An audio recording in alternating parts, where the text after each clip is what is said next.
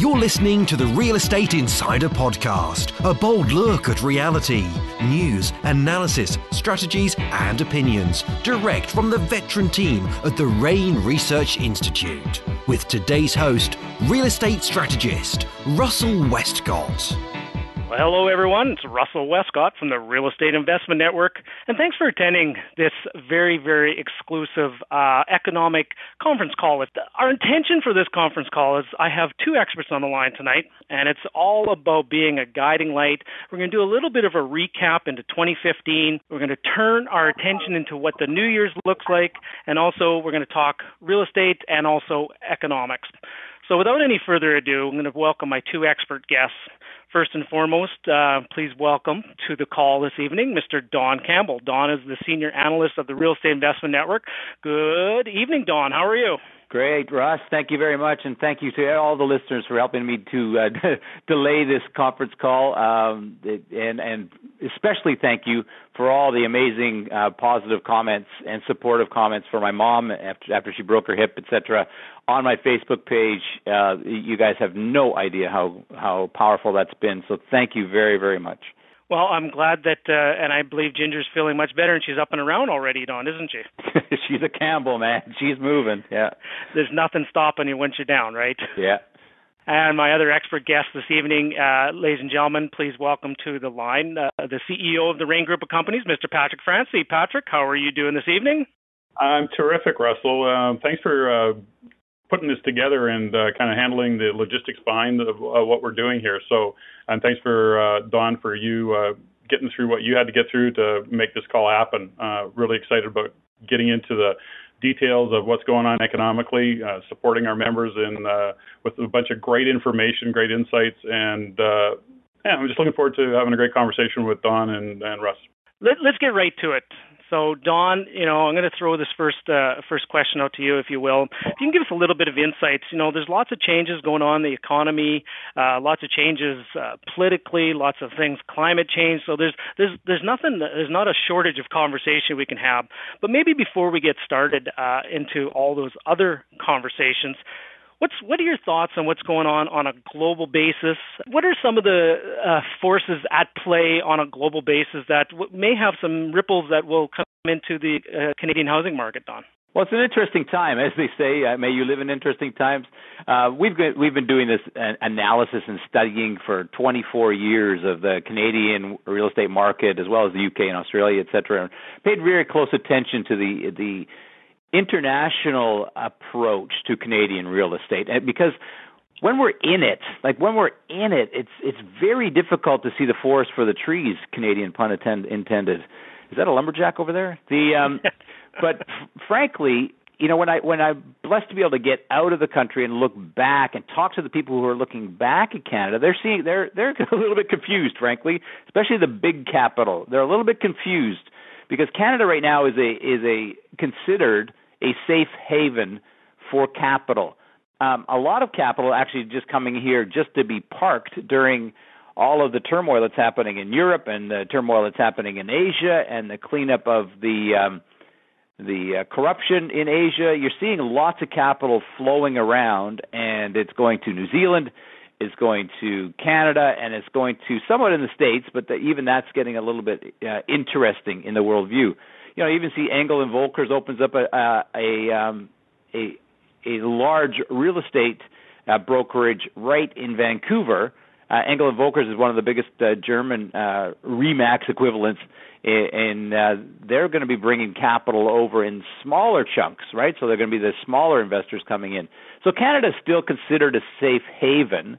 Um, and I know that if you go on Facebook or the internet or on on media channels, it, it feels like it, like the world is crumbling around us. I want to say right now it's not crumbling around us, but the ripples are all, you know, buffeting our economy and buffeting buffering our housing market right now. And um, there there are lots of things coming down the pipe that uh, could have a positive and or negative effect. You know, the elections, et cetera. Patrick, do you have some uh, some further insights to dive into that? And as well, uh, before we uh, before you jump in there, Patrick, uh, Don, I want to talk next about um, maybe how oil and on an oil on a global basis is impact here in Canada as well. You know, I think for me, um, I want to, you know, a couple things around all of this as we kind of dive into this whole conversation, Don and Russell, and, and I want to, you know, for listeners on this call, you know, Don and I talk lots about what's going on economically, and I think it's important for, I think it's helpful and important for everybody to understand that when Don and I are talking about the economics and what's going on and how we see things globally and discussing what he's picked up on or what I've picked up on, we are, I think it's important for everybody on this call to understand that we're coming at this from a place of being investors. We, uh, you know, our whole team are investors, but ultimately when Don and I are having this conversation, as much as we're looking at it from a point of view that uh, of RAIN members and, and the, the listeners that we have, we're looking at this and dissecting it for ourselves as well. This is exactly the conversations we're having between us. Whether we were to share these insights with members or not, this is how we go through the process of determining what we're going to do with our own portfolio. And then we can look at it from a point of view of, okay, as educators, as leaders, as guides to our listeners, our RAIN members, what is it we think it is that is the perspective that is important to share? So, you know, I've always said that the one great thing about Don, and, and, and I use the term, he's a little quirky around how he looks at things, and that's the actual gift that he brings to all of us, is his perception and his, uh, his analysis of things. He looks at a, a global economic, Uh, like the macro look, and then the micro is just a different view, and I think it's really important. So I want to kind of pre-position where we're coming from when we're having these conversations as we dig through it.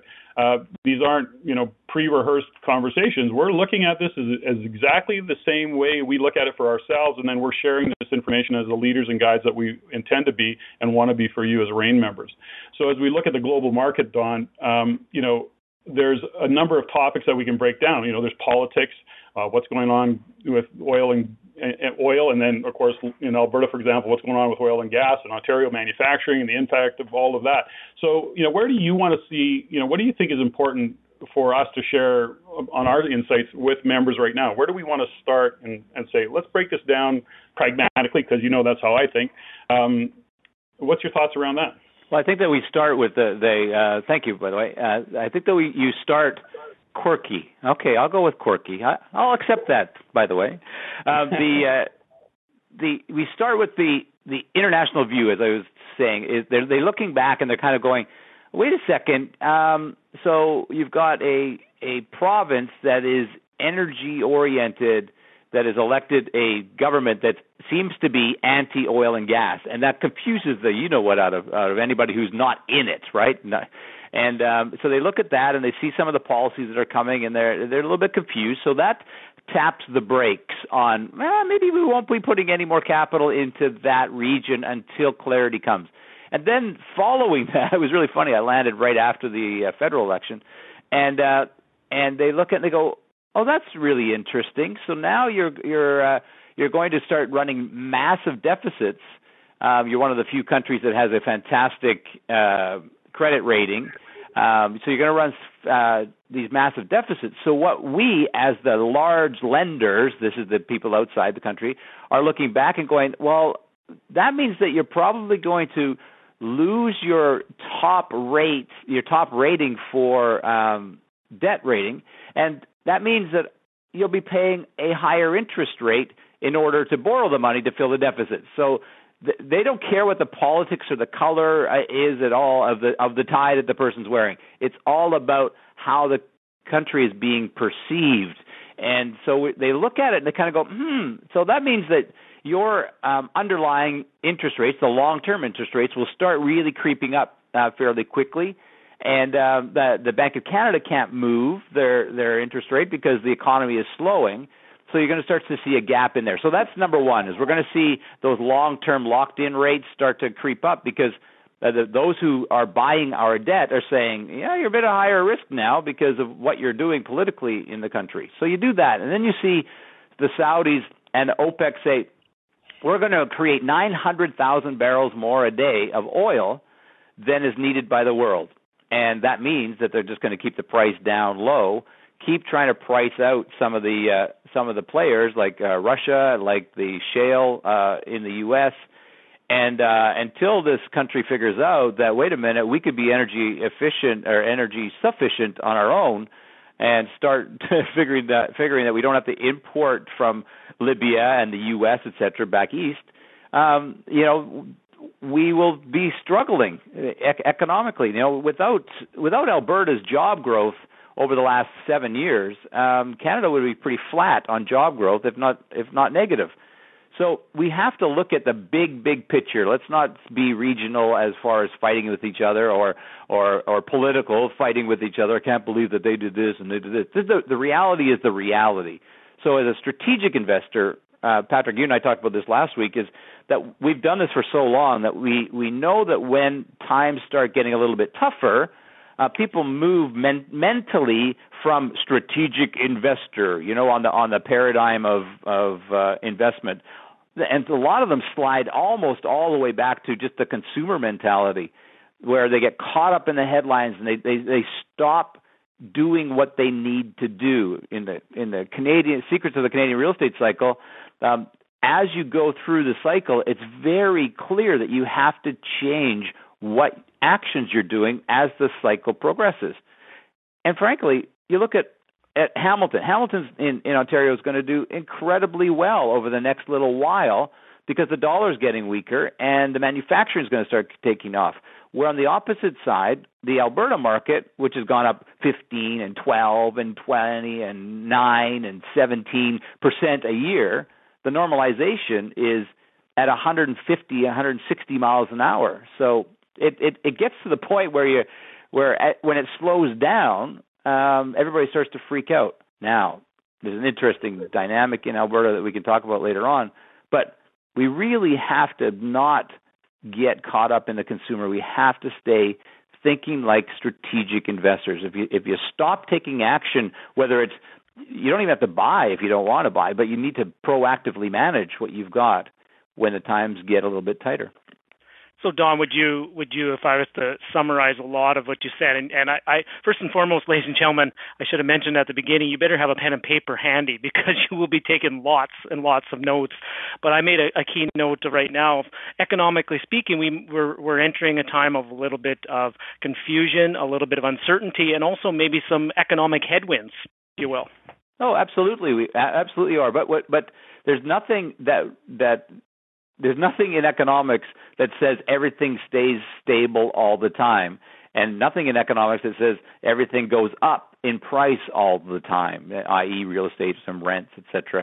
Everything is on a cycle, and that, and uh, in that Secrets of Canadian Real Estate Cycle book, it just walks you through how to read the cycle. And then when uh, black swans, which is an economic term for um, relatively unforeseen issues, coming floating in into the economy uh, that aren't based in the actual economic reality. Um, when those show up, you must adjust while they're around, and then once they float away again, then you get back onto the cycle. It's, it's really quite uh, interesting. And, and Patrick said something really, really, really, really important, and that was when we're talking about these things in the office, when we're talking about all of these different pieces, it's not because we geek out on them, it, it, although I do, frankly, but uh, it's because we have large investments ourselves in these markets across the country. And uh, and the RAIN members have, well, I think it's over four point five billion dollars worth of real estate across the country. So it, we do it I do it for for fun, obviously, because I love it. But it also is because we we have some a lot of chips in the game, so we need to obsess about this stuff, and we need to stay in that strategic investor mindset, and that's what we love. And watch the, watch Facebook and watch uh, the social media and the bloggers. They love hiding in the fear and they scare the crap out of people, but they forget the whole bit about telling people what to do during these less clear times.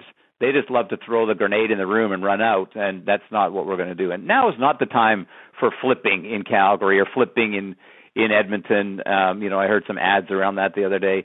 It, now is not the time for that. It, it doesn't make any sense. Now is the time to be strategic.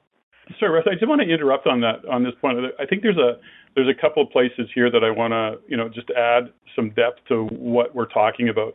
You know, there's, you know, Don, you'd agree, I know you'd agree, as would Russell, that part as as real estate investors, as business owners, as entrepreneurs, uh, whatever that is, there's such a psychological part of the game. You know, there's that whole, um, you know, the analysis is one part of it. And, and one of the reasons we do the analysis is to come some sometimes overcome the the psychology of, holy cow, is the, is the world caving in? To your point, Don, you just can't help but be impacted by the bloggers. You know, I, I read columnists and I go, you know, that I think to myself, I want to comment on them. Like, I want to go, are you out of your mind? Like, where do you get this perspective? And where, you know, why have you earned the right to share it on a, in a national, you know, magazine based on what? It, it drives me crazy. Those are my little pet peeves.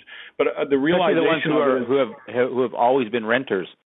Exactly. Yeah, exactly. Don't, don't understand that what it's like to have hundreds and hundreds of thousands of dollars in the market, right? one hundred percent. And so, you know, one of the things that I love about the work that we do, and, and the fact that we are we do have skin in the game. We do have a lot of uh, uh, of money tied up in, uh, in in real estate because we believe, and it's proven itself for us and others, is that we get to share some of the way that we work and some of the things that we have to overcome. You know, we're we're you know a, a group of people that invest in real estate. We have to overcome the psychology part of it. But getting grounded in the reality of uh, of the economics, of the analysis that we do, and and this isn't about, you know, in these in these economic kind of these turbulent times and these confused times, um, I always get grounded in what's real, and I I take a step back from it because it's really easy to hit the brake and then start making decisions from a survival mode or a reactive mode. Uh, it's just not smart in the world of real estate investing, and it will limit your success. You know, my own thought around it, Don, and we can, you know, maybe talk about it from what how you see it, is that when this stuff happens, it's looking at the analysis, but doing the analysis from a place of, okay, this is really crazy what's going on. It's so confusing. There's so much un- economic uncertainty. It's looking at it from a perspective and asking yourself the question, where's the opportunity? What do I owe to myself and my investment partners, perhaps?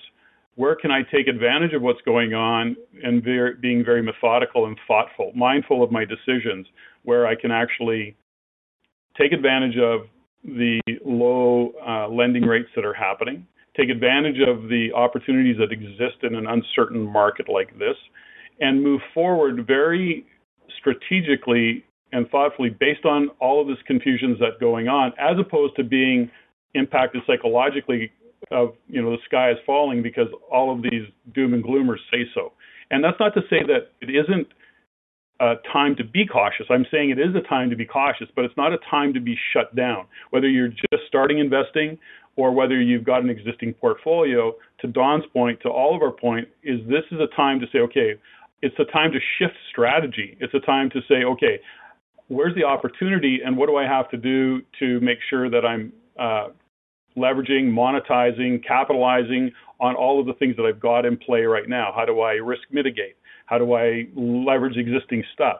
So, you know, that's a little bit of a, my point of that is that I want to share with the listeners, you know, the conversations that we have, the thought processes that we go through are no different than yours. And so if we can just be the leaders and guides in, in having you shift that, that's why Don does what he does. That's why Russell and I do what we do, and when we're looking at our own portfolios.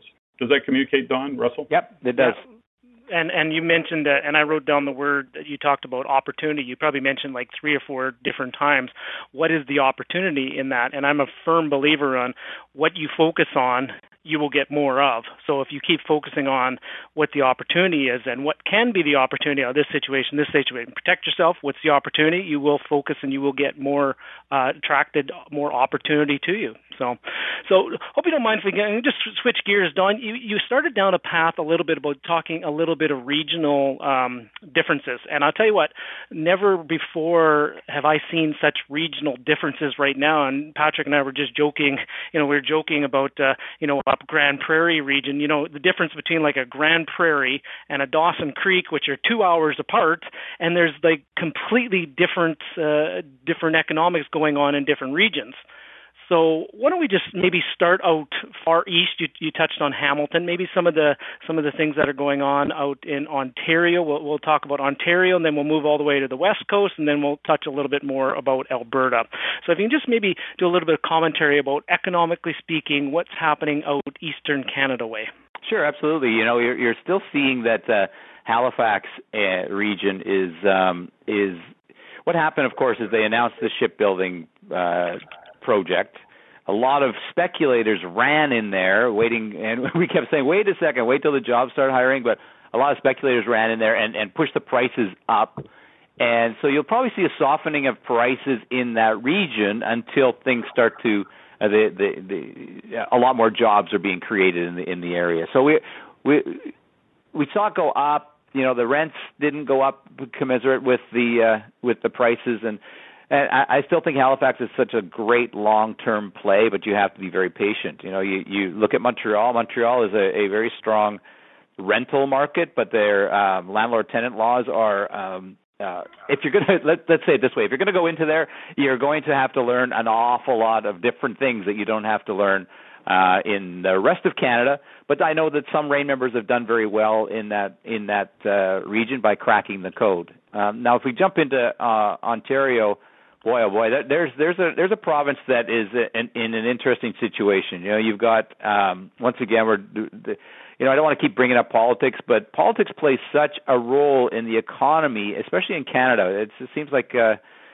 it seems like more than most countries, the the politics plays a major role in the economy and the confidence. And um, you know what? Right now they're selling beer in the grocery stores. Woohoo, that's the big highlight. Well, maybe they should start figuring out how to get the deficit down and get their, uh, their credit rating back up.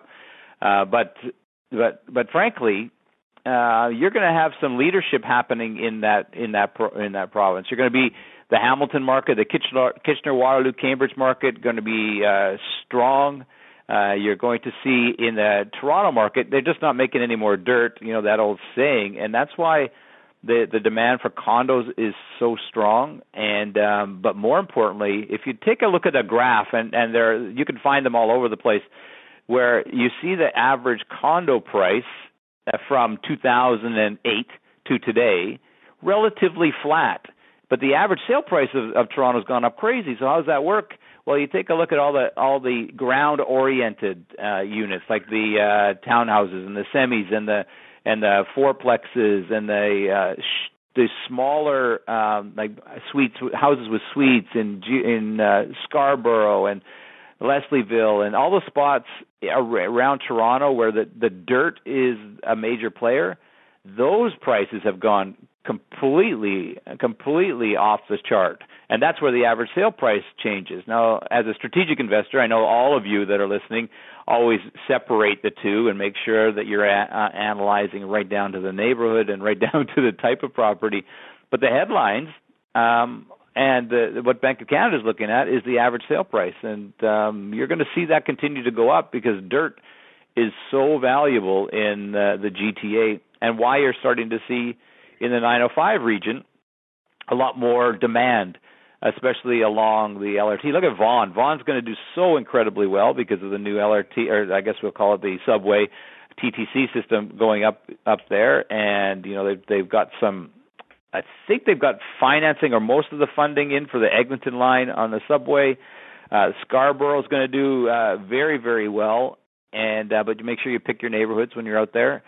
Um, get a very, very good uh, strategic uh, realtor. And um, but, you know, once again, Kitchener, Waterloo, Cambridge, and look at Waterloo's going to have their own L R T. So what do you do? You go and I know the prices have gone up around the around the stations. Of course it has. That's what that's what we've been preaching for the last fifteen years. But they're still going. The demand is still going to be there uh, around those stations on that uh, new uh, Waterloo um, L R T. So Barrie, Orillia, super strong. Um, you, hey, man, you're even getting a Costco up in Orillia now, they say. So uh, the population's growing. Transportation's growing. Uh, they're adding trains. They're adding larger parking lots up there for the GO train.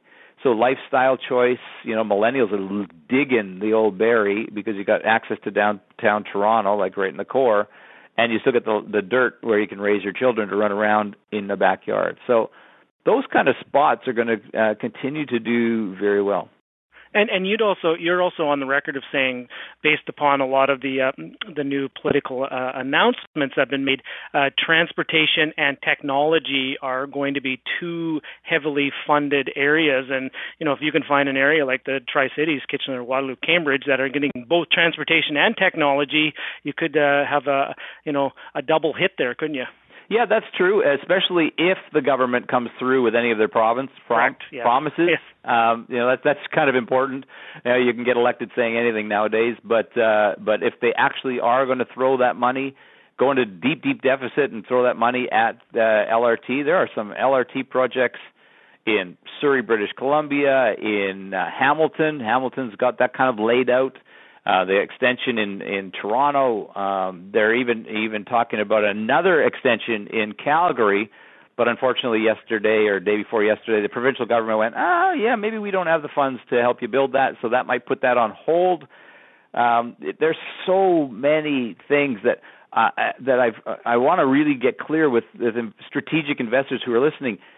Never, ever invest based on a thought or an idea or a political promise.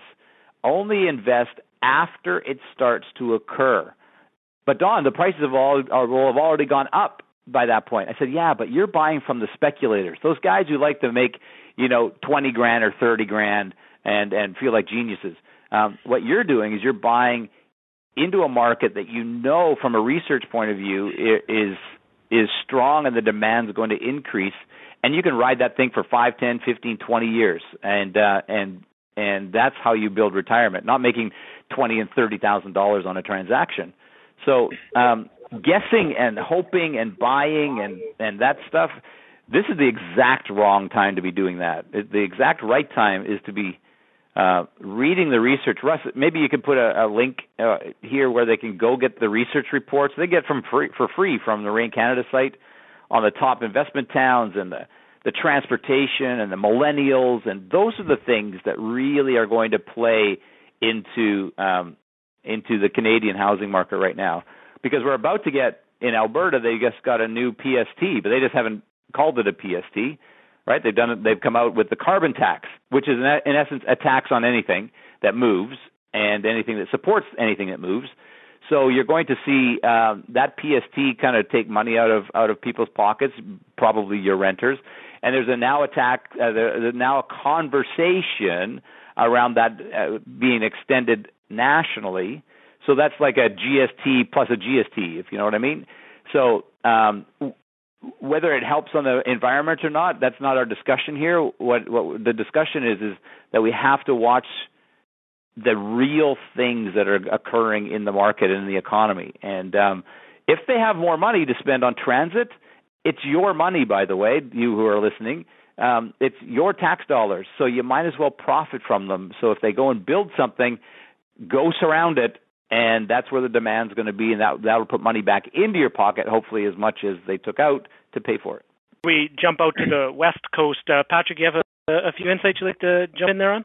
Not so much, yeah, maybe some insights, but more, you know, just a quick, you know, conversation about when we talk about, uh, in this in this conversation we were talking about what's going on when you're looking at the demand for dirt, you know, um, and what's going on in Toronto. Of course, we know what's going on in downtown Toronto and the, the units that are being built, the small, you know, closet size uh, units that people are speculating in, buying. Some of them are buying, you know, and investing in. Others are buying to rent, all, and, and whatever that strategy is. So, you know, I think, you know, to your point, Don, is that we look at things, you know, slightly differently. Some people will want to get into pre-builds and that speculative market. It's just being clear that if that's your strategy, then really own that strategy called speculation. And if you want to make twenty or thirty grand, that's fine. That's just generally not the conversation we have. But that's an aside. Uh, you know, for me, Don, what's your thoughts? You know, I, I know I have my own opinion on the millennials and what's going on. We'll use Ontario as an example in Toronto because, of course, a lot of these units are being built to accommodate that millennial mindset, you know, mindset around transportation. You know, I don't want to have to uh, own a car. I, I just want to be able to, you know, walk to work or, you know, jump on an L R T and be there in in, a, in short order. Uh, and that's all showing up. It's actually, you know, playing out. But it's interesting that as I pay attention to the millennials, you know, I've got a thirty-year-old daughter, for example, And um, what I'm also seeing, to the point what you're making about what's going on in these outlying areas where dirt is really cool, is, as we know, millennials are going to grow up. So as I'm looking at that, let's say a thirty-five-year-old, thirty-three-year-old, what I'm starting to see happen, of course, is they do exactly what people do. You know, they meet uh, a significant other. All of a sudden, they've got a girlfriend. All of a sudden, they're talking family. And the next thing you know, guess what? six hundred square feet doesn't really make sense when you've got a you know, soon-to-be wife and or a wife and the plans for having a child. You know, now the, you know, some of those millennials will, in fact, maintain that attitude. But I'm seeing more and more people going back, more and more millennials that are aging now, aging, if that's the right term, um, going back to the roots of, you know, I want a home, I want a backyard, I want what I grew up in. And um, and so all of a sudden, you know, I'm looking at Toronto, and, and what's your opinion on it? I'm saying, okay, how long will that sustain? How long will those millennials have that attitude? What will this look like in five and six years? Do you have any, do you have any thoughts on that, Don? Yeah, no question. I think that the millennials, uh, uh, like all of us, the baby boomers, you know what? We protested everything, and and got sprayed with lots of water, and uh, you know all that kind of stuff.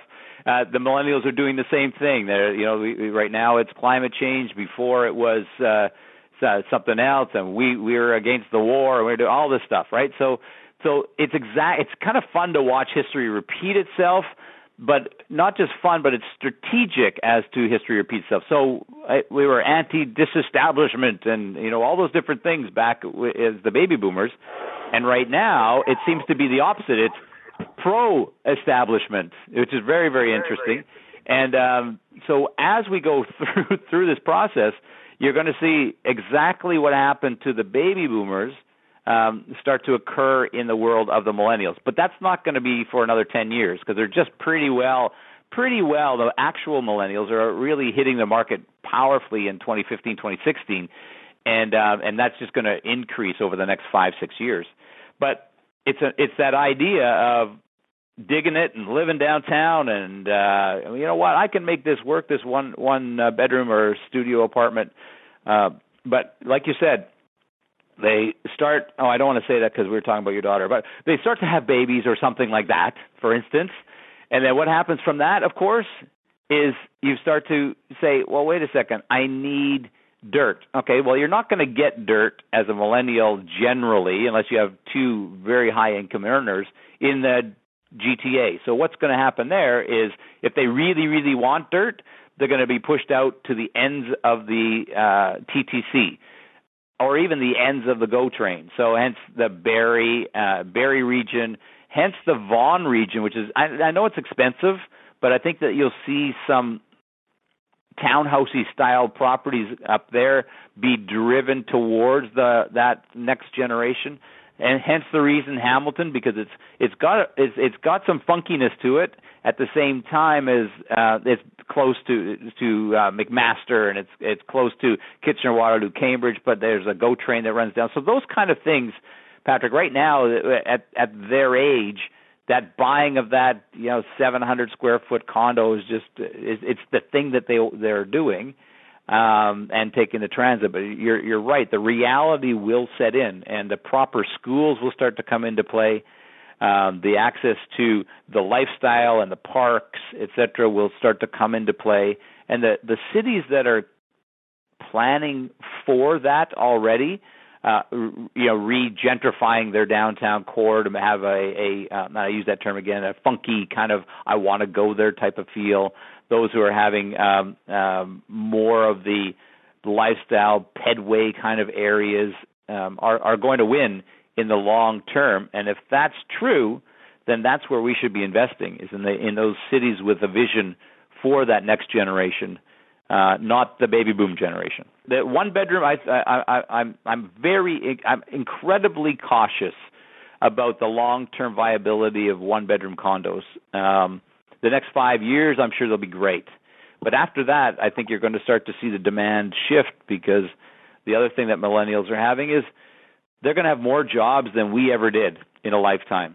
You know, they're going to be on contracts. They're going to be working um, uh, in, in many, many different projects for many different uh, companies throughout their lifetime. And uh, that means they're probably also going to need an office to be working at home. Well, once you have a studio or a one-bedroom and you get married, or or you have a uh, have a partner you're living with, and you need to work at home, and then you throw in a child or two, guess what happens? Hmm.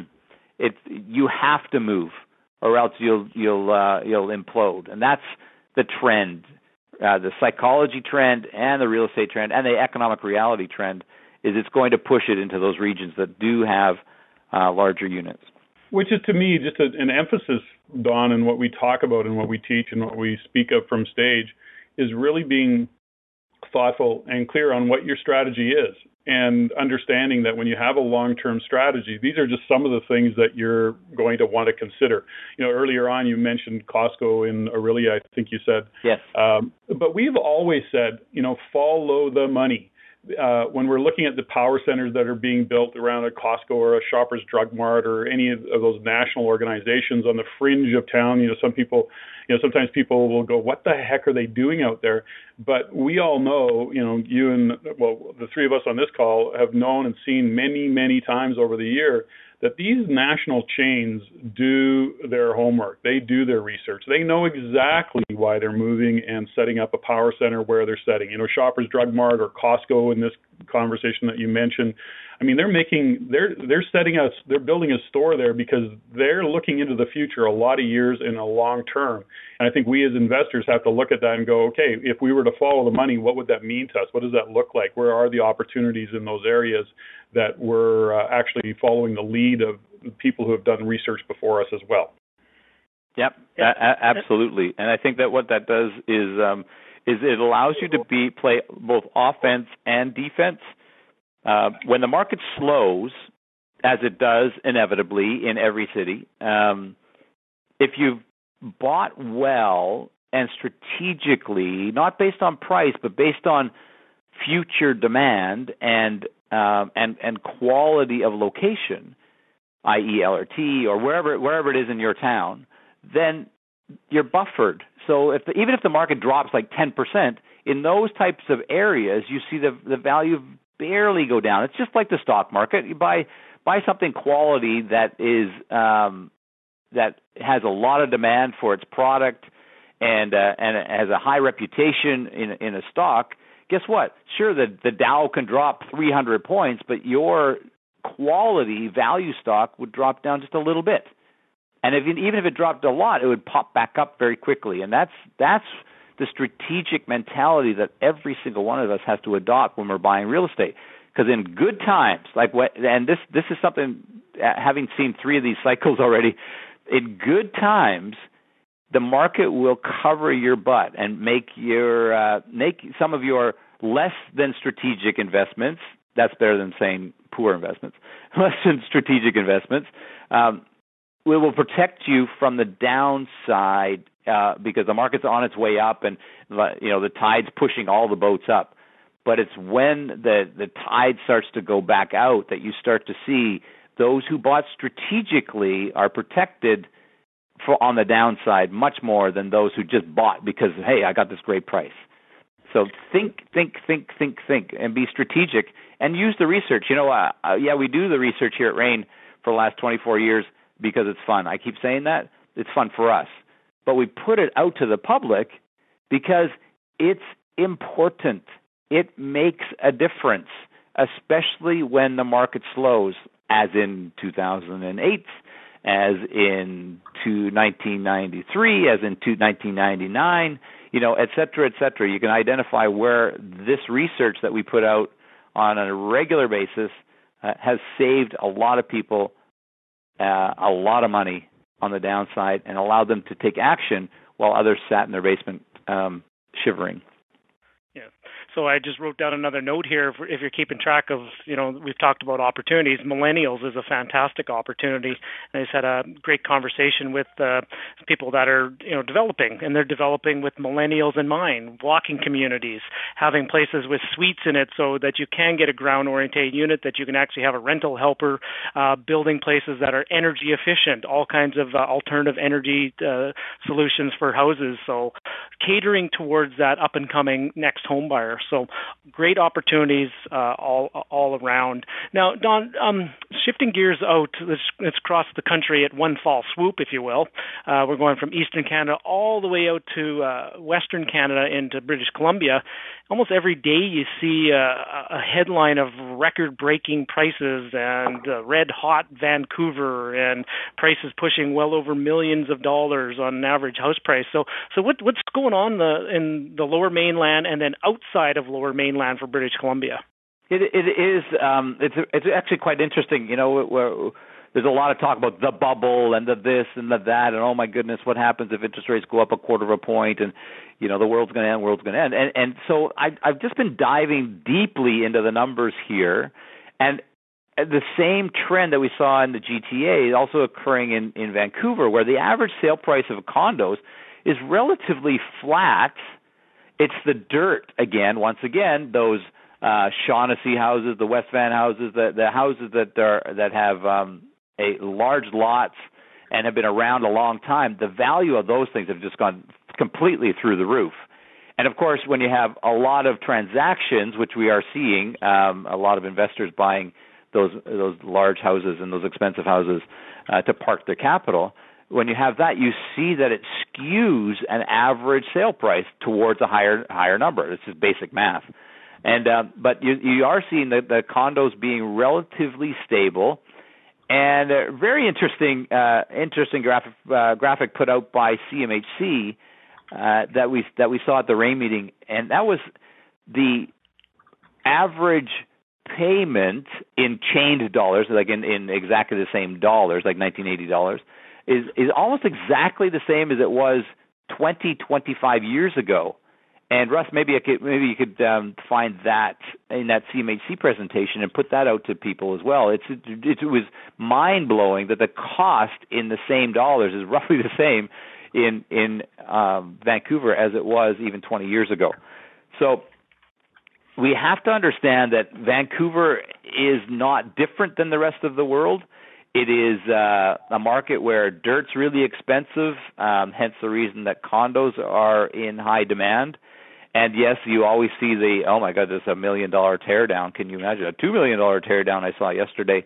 Um, and that's not the world in which we play as strategic investors. That's a number, and it's a, a unique market. Uh, it's a developer market or a capital Uh, uh, saving kind of market, because Vancouver is considered a, a, a one of those world cities that people are planting, international people are planting their money just to kind of just protect it. And um, so let's look at the, that entry level. Let's look at the Surreys and the Abbotsfords, and uh, and as we go around, you start to see those types of areas be the better spots for the long-term investor because a Um, they, the uh, economic growth is going to be strong. Um, they're they're they're open for business, so businesses who can't afford to be in Vancouver anymore are moving out there, and therefore creating jobs out in those regions. Uh, you've got some more available dirt, so the townhouses, et cetera, are are affordable. You know, I did a quick view uh, just be, just because of the conversation we had around uh, mom and dad, et cetera. I was looking for a, a, a two bedroom condo, two baths. Um, in uh, Abbotsford, where they could be where they could be uh, living the next stage of their life, and I am not I'm not kidding. There are some beautiful units there for a hundred and nine thousand dollars, and I went, you know, they're renting for eight hundred, nine hundred dollars a month, and I go, well, wait a second, that's an economy that's on its way up. And you're able to get at a decent price. Don't buy anything till I get my mom and dad's thing. Just saying. But at the same time, um, you're seeing those kind of regions are where the strategic, smart investors are moving their money. Um, and in Vancouver, it's more of a speculative market where it's, it's it's on such a tear that you could buy anything and then sell anything in about a year and make a bunch of money. But eventually, the music stops in that market. And if you've bought the wrong style of property, Um, then you're going to see values just kind of stay flat. So strategic once again. And the new um, L R T line that's going out to Port Moody and beyond, Evergreen Line, uh, is funded. It's being built. It will be open twenty seventeen, it sounds like, which gives you a window of opportunity to be buying out in those regions around the stations or access to those stations, or the towns that are a little bit farther out that can do park and ride from, from those stations, they're going to have a major, major growth spurt in the next five years. Patrick, do you have uh, any further insights? Uh, you have some uh, some properties in the Lower Mainland as well, and uh, and you're actually looking at uh, some other properties as well. So what uh, what's, what uh, what would you add to the to Don's comments there?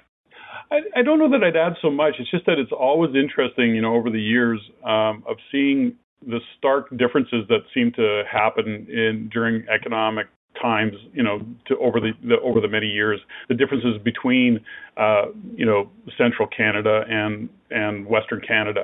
Um, I'm always intrigued in, in watching how these things unfold, and there always seems to be that uh, kind of a teeter-totter effect. It's just, it, it seems that, you know, when when Ontario's boom in Western Canada seems to go down, and vice versa. And in this case, it's it's it's just a different market. You know, uh, B C is, is being really quite strong right now, and and, and and and and confusing. You know, because people are reading headlines about what's going on in Vancouver, but to Don's point, that sure, certainly doesn't represent the Lower Mainland or Fraser Valley.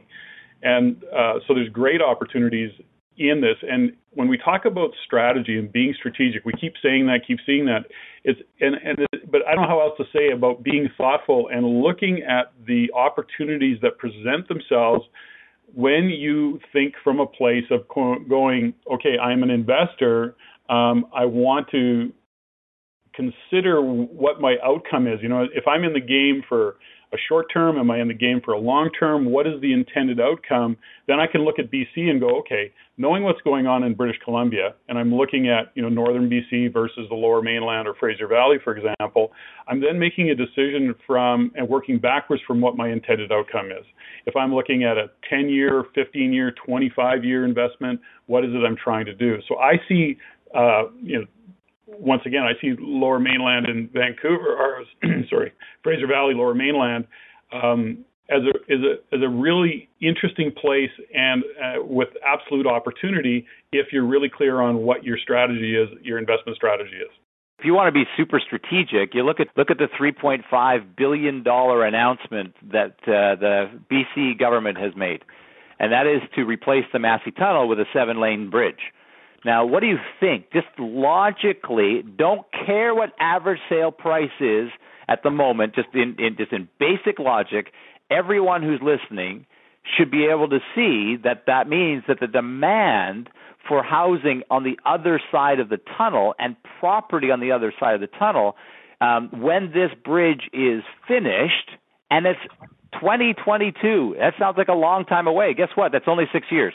It's twenty sixteen in a couple of weeks. So um, the demand for that property is going to go through the roof, because now that transportation is easier, it's easier to get to. It's a little less expensive than the north uh, of the of the tunnel, and and so suddenly, if you are thinking strategically, you look at the the headlines and go, oh yes, the average sale price in Vancouver is nine point one seven billion dollars. Like, who cares?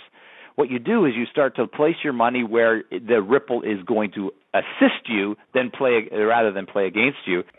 Great insights into that, Don. Now, shifting your attention into Alberta, we've touched on Alberta a little bit um, already in throughout our conversation.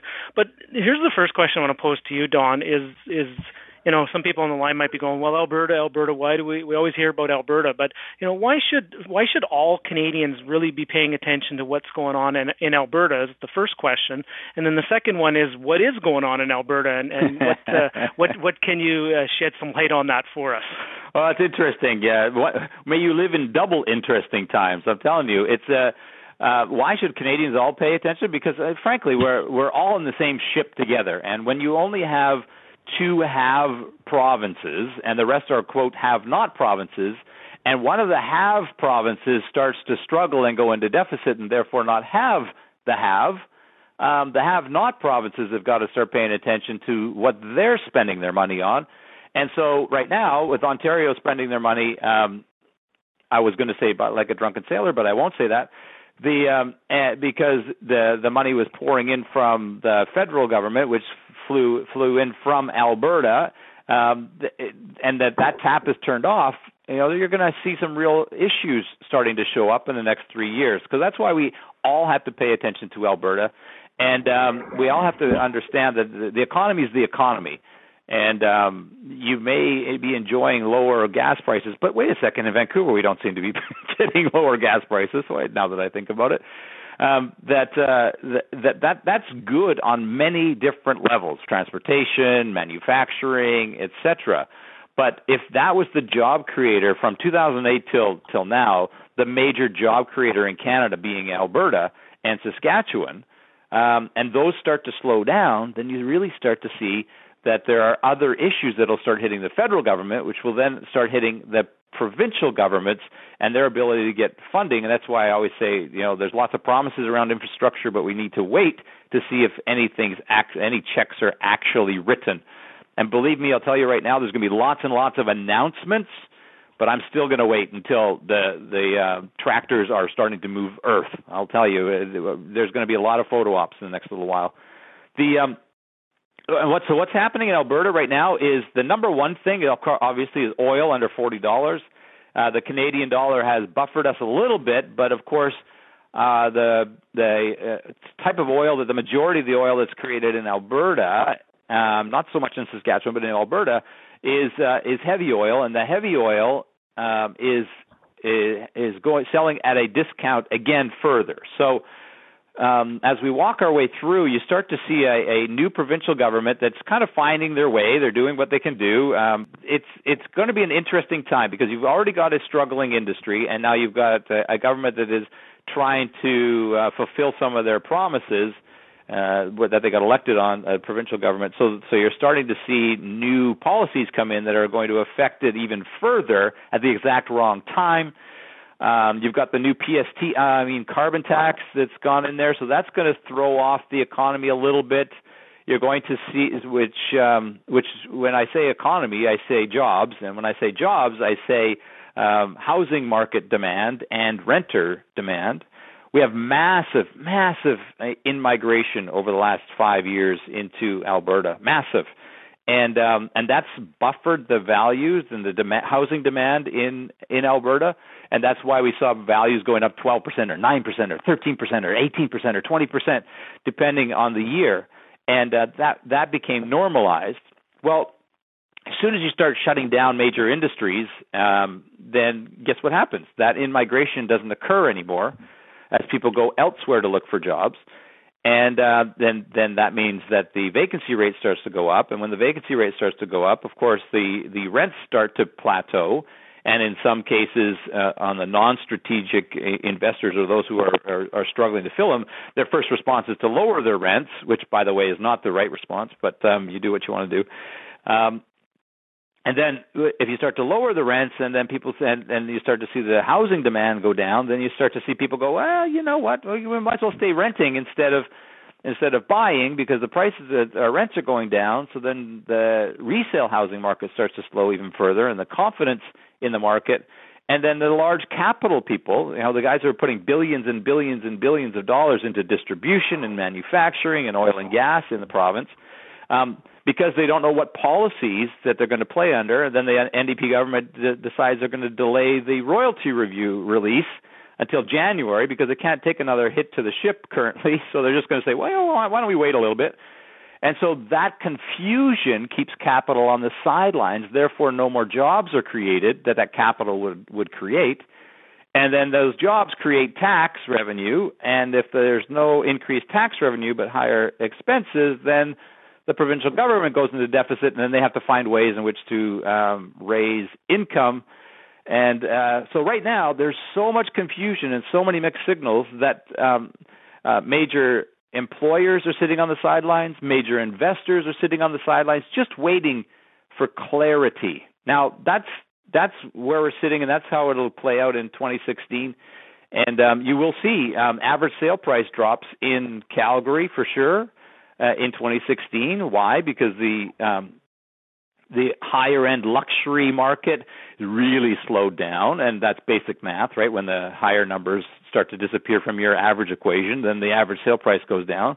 That's one of the reasons. The other reason, of course, is that people are sitting uh, even consumers and home buyers are saying, you know what, I'm just going to wait because I think that maybe the market will start to slow down because of all the layoffs, or they're sitting on the sidelines going, I don't know if I'm going to even have a job in a week, so I'm going to just continue to rent.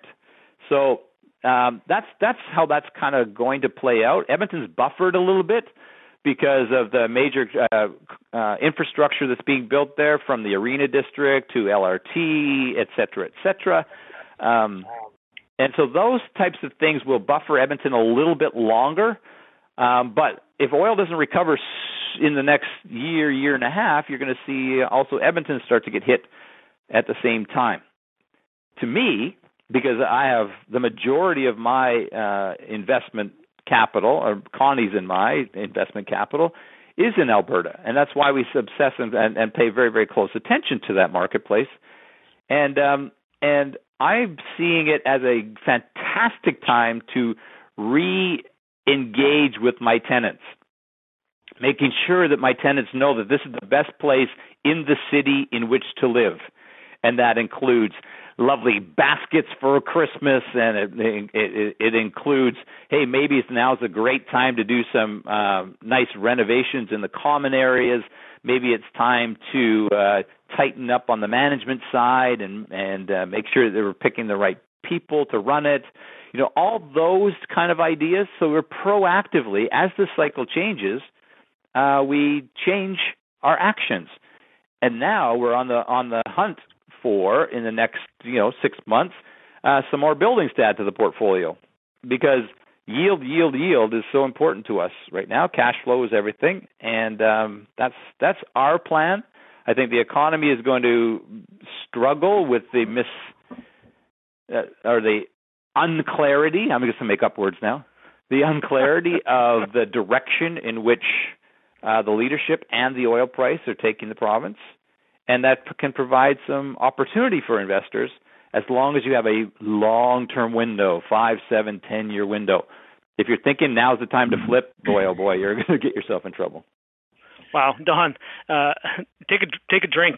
you said you said a lot there. Sorry about that. Holy moly, I, my pen's It's not that I haven't been par- par- par- um, studying it or anything. Yeah, it's it's funny. Uh, one of the things you really uh, I want to hit on the, hit the nail on the head was talking about the re-engagement with the tenants and making sure your customers are you add that significant value to your customers. I was having a conversation with an investor the other day, and we were talking about, you know, we're offering gifts and gratitude and thank you cards and, and Christmas baskets. And, and the other person said, oh, man, you know, things have been tight. I, I can't offer that to people. And I said, well, you know what? During the tight times, that's when you must offer that to the to Well, you people. Must offer it all the time, but uh, yeah. but in our so, time, yes. in the tighter times is the time yeah. to do it.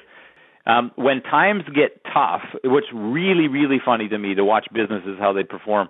When times get tough and cash flow's a little bit tight, the first thing that they start cutting is sales and marketing, which is the last thing you need to to, to cut. You know, it's cut infrastructure, for crying out loud. Don't cut the part, the the piece that brings the capital in that you're looking for. You know, and it's the same thing in real estate. It's a, it's a, it's a very typical mentality of of any uh, small business.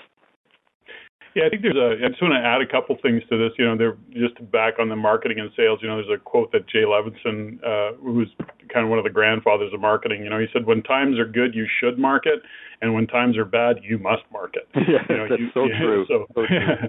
But I want to go back to your, you know, uh, this whole Alberta thing, Don, and you know the conversation around what's going on in Alberta, the uncertainty about it. We were talking a little bit about uh, Ontario, Eastern Canada, or Central Canada. Uh, the difference between economies and and in perspective. So when I look at Alberta, having been born and raised there, having you know the majority of my portfolio in Alberta, like yourself, um, is so I'm paying really close attention to it. Uh, I know for me that I understand you know this for, how I look at it is the psychology of what's really going on in Alberta um, is a, such a big part of what's going on and how important it is to, in fact, look at what's real. So looking at what's going on economically, what's real, because there's two parts to it. There's what's really happening. There's the future possibilities of what could happen. And, of course, the decisions that we make based on both of those those scenarios and the decisions that we're seeing others make, you know, so the corporation, other bigger corporations, the government, et cetera, what's going on with oil. You know, first and foremost, I look at um, what's really happening in Alberta. So we're at the effect of it. You know, lots of my portfolio is in Edmonton. Uh, a greater majority of it happens to be in Grand Prairie. So, you know, what gets normalized for is we know the peaks and valleys of a Grand Prairie, a small town kind of, or a smaller uh, center, uh, and an oil and gas focus. We we understand the peaks and valleys. We prepare for it. It's, you know, we've learned lessons. Uh, I always you know, look at the expensive lessons we've learned. But as Albertans, what we've come to normalize, and we have come to normalize, for example, significantly lower gas prices, just as an example, uh, significantly lower tax base, yet uh, significantly higher income base, you know, the average incomes of, of, of Albertans. We've lived in a world of four point three percent uh, unemployment, and that's all of a sudden what gets normalized. You know, I, I use the analogy of, you know, when you're driving down the highway at one hundred forty kilometers an hour uh, or one hundred forty miles an hour, whatever number you want to use, you're going down that highway fast. It's easy. You got cruise control set, traffic's right. And you're just going, and it's uh, it's real easy. And then all of a sudden you have to slow down to do the speed limit, and you go, well, it, and it feels very, very slow. And then you see maybe some construction, and you have to slow down a little bit more. So let's look at what the speed limit really is. You know, at four point three or four point five percent unemployment, you know, strong G D P growth, uh, it's going too fast. You're overdriving the car, if you will. It's not built to go that fast, and I don't believe the econ- any economy's really built to go that fast without taking some big risks and having some stuff happen. That's and a different, yeah. Yes, slightly different conversation, because you got escalating costs, you got labor costs that go through the roof. You can't get uh, contractors. You, you, there's just so many things that are limiting in driving that speed. I look at, you know, because I own businesses in Alberta too, happen to be re- retail, but I know other businesses owners that are in other industries. My point is, is that all of a sudden you get to, let's say, a six percent unemployment rate, uh, six point three percent unemployment. All of a sudden you start to see what? Labor becomes available, contractors become available, costs actually start to drop. And so that's more along the lines of the speed limit from my perspective. I'm happy at six percent unemployment, to be honest with you, because it just makes life, for me and from how I look at it, simpler. Do I have to market a little harder to find tenants because vacancy rates go up a little bit, because unemployment's a little bit higher? Absolutely. And and there's there's things that come with it, but that's what's normal. Now, the reason I bring this analogy up, and I want to talk a little bit about more about it, Don, um, because it's always about perspective, uh, how we are, what's real and what's perceived, and what is normal, what's not normal. You look at what's going on. A national average for the longest time was, you know, seven percent unemployment. Uh, at one point, Toronto was eight percent. Uh, we look at what's going on in Ontario, and what Alberta's experiencing has always been pretty normal. What what, what Alberta's experiencing now is actually this, the speed of which Ontario's been traveling for quite some time. Our our members in Ontario are, they're used to having to market a property hard for thirty, sixty days, not three or six days that Alberta was for a while, right? Um, and so there's two parts to it. Alberta's really gotten accustomed to moving the speed they are. We've slowed down to more normal, which is now starting to creep up to, holy cow, we're we're hitting the national average in in terms of unemployment. So that is feeling uncomfortable. Um, having said that, when we look into the future, we're going, okay, now we see some construction ahead, and we better tap the brake and really decide, how do we want to maneuver this construction, or do we want to turn off and go around it and, and take a different approach? You've got the construction, but you also have on the highway now that's going to make you slow down is the fog of confusion around policy from the political level. And um, so so when that clears, then you can see the construction to make really clear decisions. But you're still going to have tapped the brakes, and you're going to double tap the brakes because the fog of confusion Um, is is kind of laying over your construction analogy as well. Yeah, and, and, and, and that's perfect. And I, and I that's such a great analogy. It just puts things in a perspective that I think for us as real estate investors, we have to look at, you know, listen, Don, you, Russell, you know, myself, uh, people we know, and of course, lots of RAIN members uh, and investors. It's there's a part of getting used to that pace when it comes to investing in real estate, you know, we all love it. It's easy to market. It's, you know, you don't have to, you know, vacancy rates are so low. People are lined up to buy your units. And that is easy to fall into and go, I love this part of it. But, you know, when we look at what's going on economically in a province and what's going on with Alberta right now, to your point, you look at Edmonton, and, and the good news for Edmonton is that you look over a two or three year period, you look at the infrastructure projects that are going on. I don't know the most recent up to today number of unemployment, but I think it, you know, in Edmonton was like six point three percent. I don't know if you have a more recent number, Don. Yeah, heading closer um, to seven right now, but yes. Yeah. yeah, okay, so we've we've jumped up. So so it is it's, it's a time to step back and but but be true to what, you know, the first, and then the other part of it is that with with Grand Prairie as an example, when this first, you know, when oil started to drop, I mean, there was this big plunge, like wham, it was like you get hit. And we we don't continue at that pace as well. So once again, the psychology of it and the reality of it is, is like all of a sudden you drop. It's like the bottom dropped out. But at some point you go, okay, that's that first hit is is now kind of over with. Now it's anticipating or saying, okay, looking at what the economic fundamentals are into the future, you know, is it going to, you know, are we worried about unemployment going to fourteen percent or do we think it might hit eight point five percent? That's where we slow down and start to look and analyze. And that's where you and I and the rest of the team are really paying attention to what the future holds. Yep. And, and it's easy to hide in the world of um, anger and fear, and we all go through it. And uh, of course. Whether it's whether it's against our property managers or our political leaders or uh, the Saudis for raising the uh, the production of oil, but the frankly, if you live there and you get stuck there, and you can see them on on Facebook, those those people who are, are stuck there, um, are it, it'll kill you. It'll kill your portfolio. It'll kill you emotionally.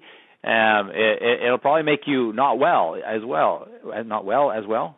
But how can you be not well if it's killed you? Wait a second, that's a whole different conversation. but the uh, but but at the same time is always you, you, acknowledge that the change is happening. Acknowledge that we need to tap our brakes. That's the secrets of the Canadian real estate cycle. It talks all about that.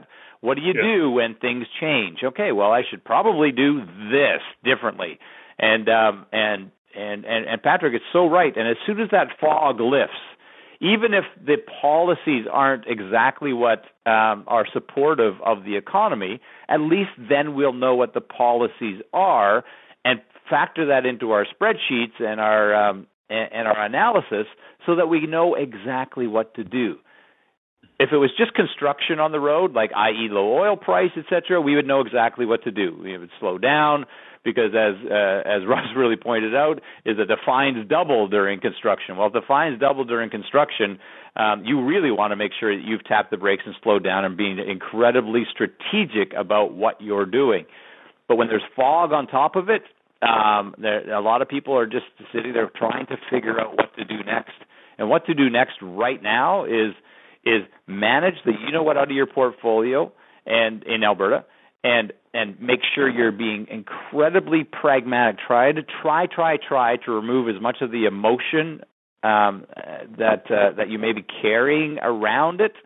Um, remove that out of the equation where you can. It's pretty pretty impossible right now in that province. But at the same time, just don't fall back into the mind of a consumer or or a informed consumer. Keep on that paradigm of strategic investor. And if you're ha- if you're having struggles or if you're having thoughts, get onto my rain space dot com. Start point uh, start posting your questions there. So there's thirty thousand other investors can give you feedback, including myself and Russell and the whole RAIN team.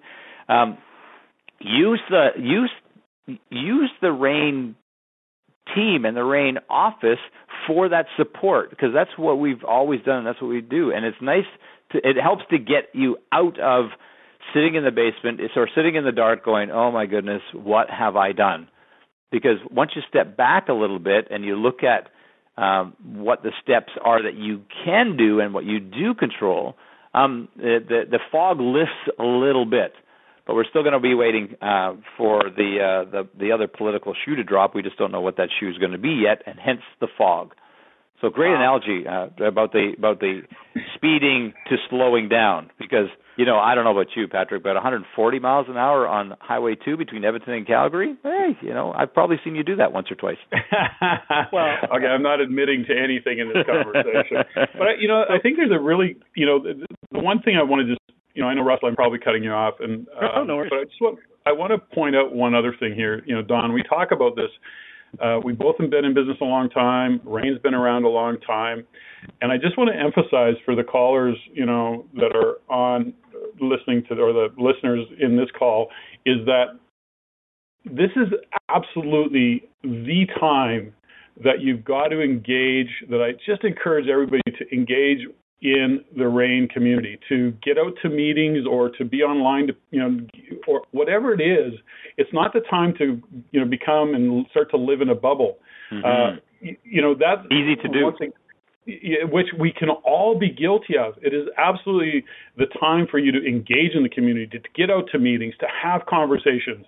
The reality of what, you know, and the great thing about the RAIN community is there's some veterans who have been this through this before. It's a place to get grounded and go, okay, I'm not the only one going through this, you know, what I'm going through. And there's some great insights. There's some great lessons to be learned and great conversations to be had. You know, as as we're going forward, um, you know, into two thousand sixteen and planning our meetings, uh, you know, Russell and the rest and I and the rest of the team have been really being focused on saying, okay, what will members need in these meetings, and, and how do, you know, what what do we need to show up and, and present and or provide. Uh, provide for our members, so that when they engage, they're getting the support they need, and they're they're getting the clarity that they want, and they're getting the questions answered that they have. So um, I just wanted to, because it was just I the, the the psychology of all this and the reality of it all is that it's it's it sounds, you know, can be pretty doom and gloomish until you get into an environment where, okay, let's just talk about what's real and what's really going on.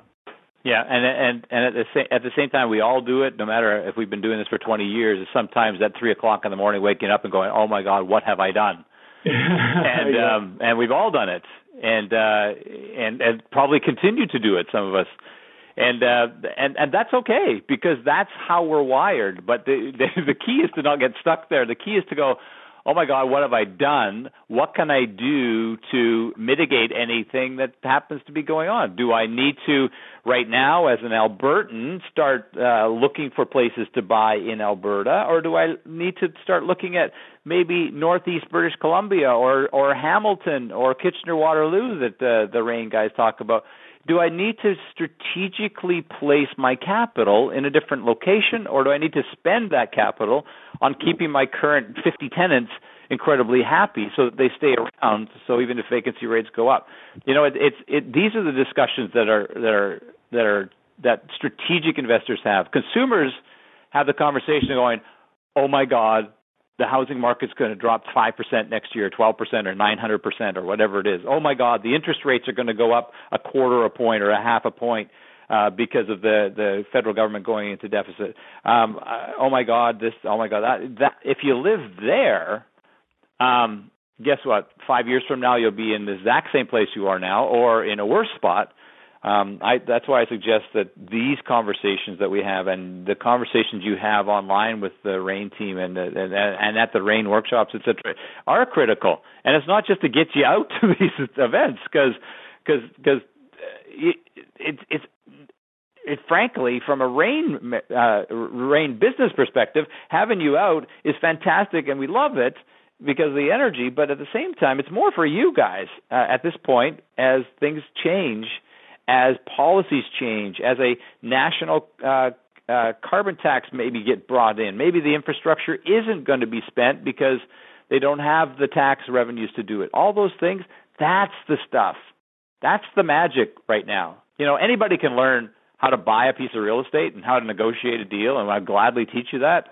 But it's the underlying other stuff that matters more than trying to save yourself a thousand bucks on how you close on a property. And that, and and I know it's hard for some people to understand that, because that thousand bucks is a lot of money. But uh, boy, if you buy the wrong property at the wrong time in the wrong place, that thousand bucks is going to be minuscule. And that's That's why I love that we've been doing this for twenty-three years. That's why I love these conversations.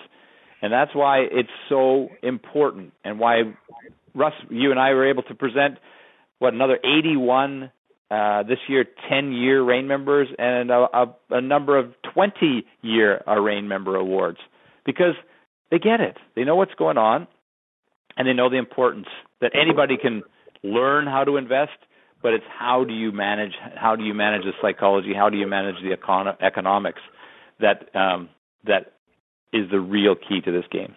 Wow.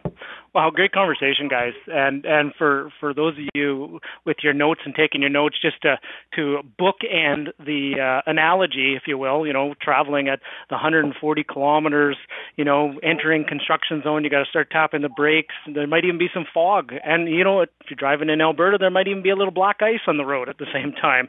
But the cool thing is you got to slow down. You're still going forward. You're still accomplishing your goals. You have all your, you have your dreams, your aspirations of where you want to get to, and you're still getting toward or going towards them. It just might take a little bit longer, and you just have to change your, might even have to change road a little bit as well. So, and by the way, we don't mind being the G P S that helps you get around all those things. Yes. All right. So, well, thank you, Russ. Thank you very yeah. much for having us on, there, my friend, and uh, and I hope that this provided some some leadership, and we're looking forward to a lot more in twenty sixteen. It's um and and you know what? Who knows?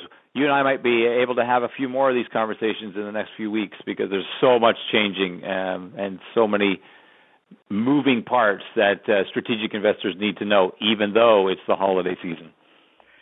So any other uh, final words? Uh, uh, Patrick, would you like to leave a few final parting words with everyone here before we, we do sign off? And Don, if you have a couple more uh, comments, uh, by all means, please chime in after.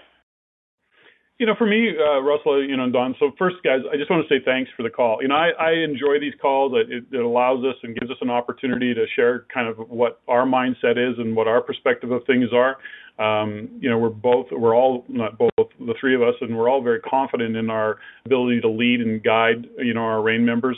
Um, you know, I just want to, So, so I want to say once again, I want to just say thanks, Don. It's always uh, it's always fun having these conversations with you, and this was a really great way to uh, share in the kind of conversations that you and I like to get into. And and also, you know, for me, I want to just, you know, maybe take a minute right now on this call just to say to RAIN members that, you know, to emphasize what Don said, and that is to reach out when when you're feeling that uncertainty, to, you know, to really lean on the team, to to take advantage of My RAIN Space, to uh, kind of express where you're at, and uh, and be okay with it. Just know that when that confusion happens, uh, we're here to support you, uh, you know, to try and get through it, and uh, and we're just here. That's all. And it's uh, and twenty sixteen. Um, you know what? It's not gonna. It's not like the fog's gonna lift on January the first. And nope. um, you know uh, that week between Christmas and New Year's is when Connie and I always like to set the theme for twenty sixteen, and also to re. Uh, re-review, or how about we just review our uh, personal beliefs and make sure that we're on the right track, and I suggest you do that at the same time. And if your personal beliefs is strong, then you can follow the changes in the real estate cycle, um, make sure that you're making the strategic, smart moves, and, um, and, and you know what? I've been through Kyoto, I've been through enough of these downtown, downturns in the country, and interest rate increases, that um, that I know that there's always always an action you can be taken, uh, taking, and uh, sitting in your basement in the dark is not one of those actions. So I look forward to uh, helping everybody for many years to come. Yeah, what a great place to leave leave this off. So first and foremost, um, Patrick and Don, uh, thank you very much. I know how busy both of you are, so thank you very much for sharing your insights and your and your passion and your caring and your love and, and all your support. So just thank you very much for your time. Cheers. Cheers, guys. Ladies and gentlemen, thank you for attending this. It's Russell Westcott from the Real Estate Investment Network. By all means, please send us some feedback, info RAIN Canada. Jump on to rain canada dot com, share some insights, and ladies and gentlemen, please have yourself a wonderful holiday time, and we'll talk to you very soon. Bye for now, everyone. Thanks for listening and engaging with the Real Estate Insider Podcast, a bold look at reality. Share the reality.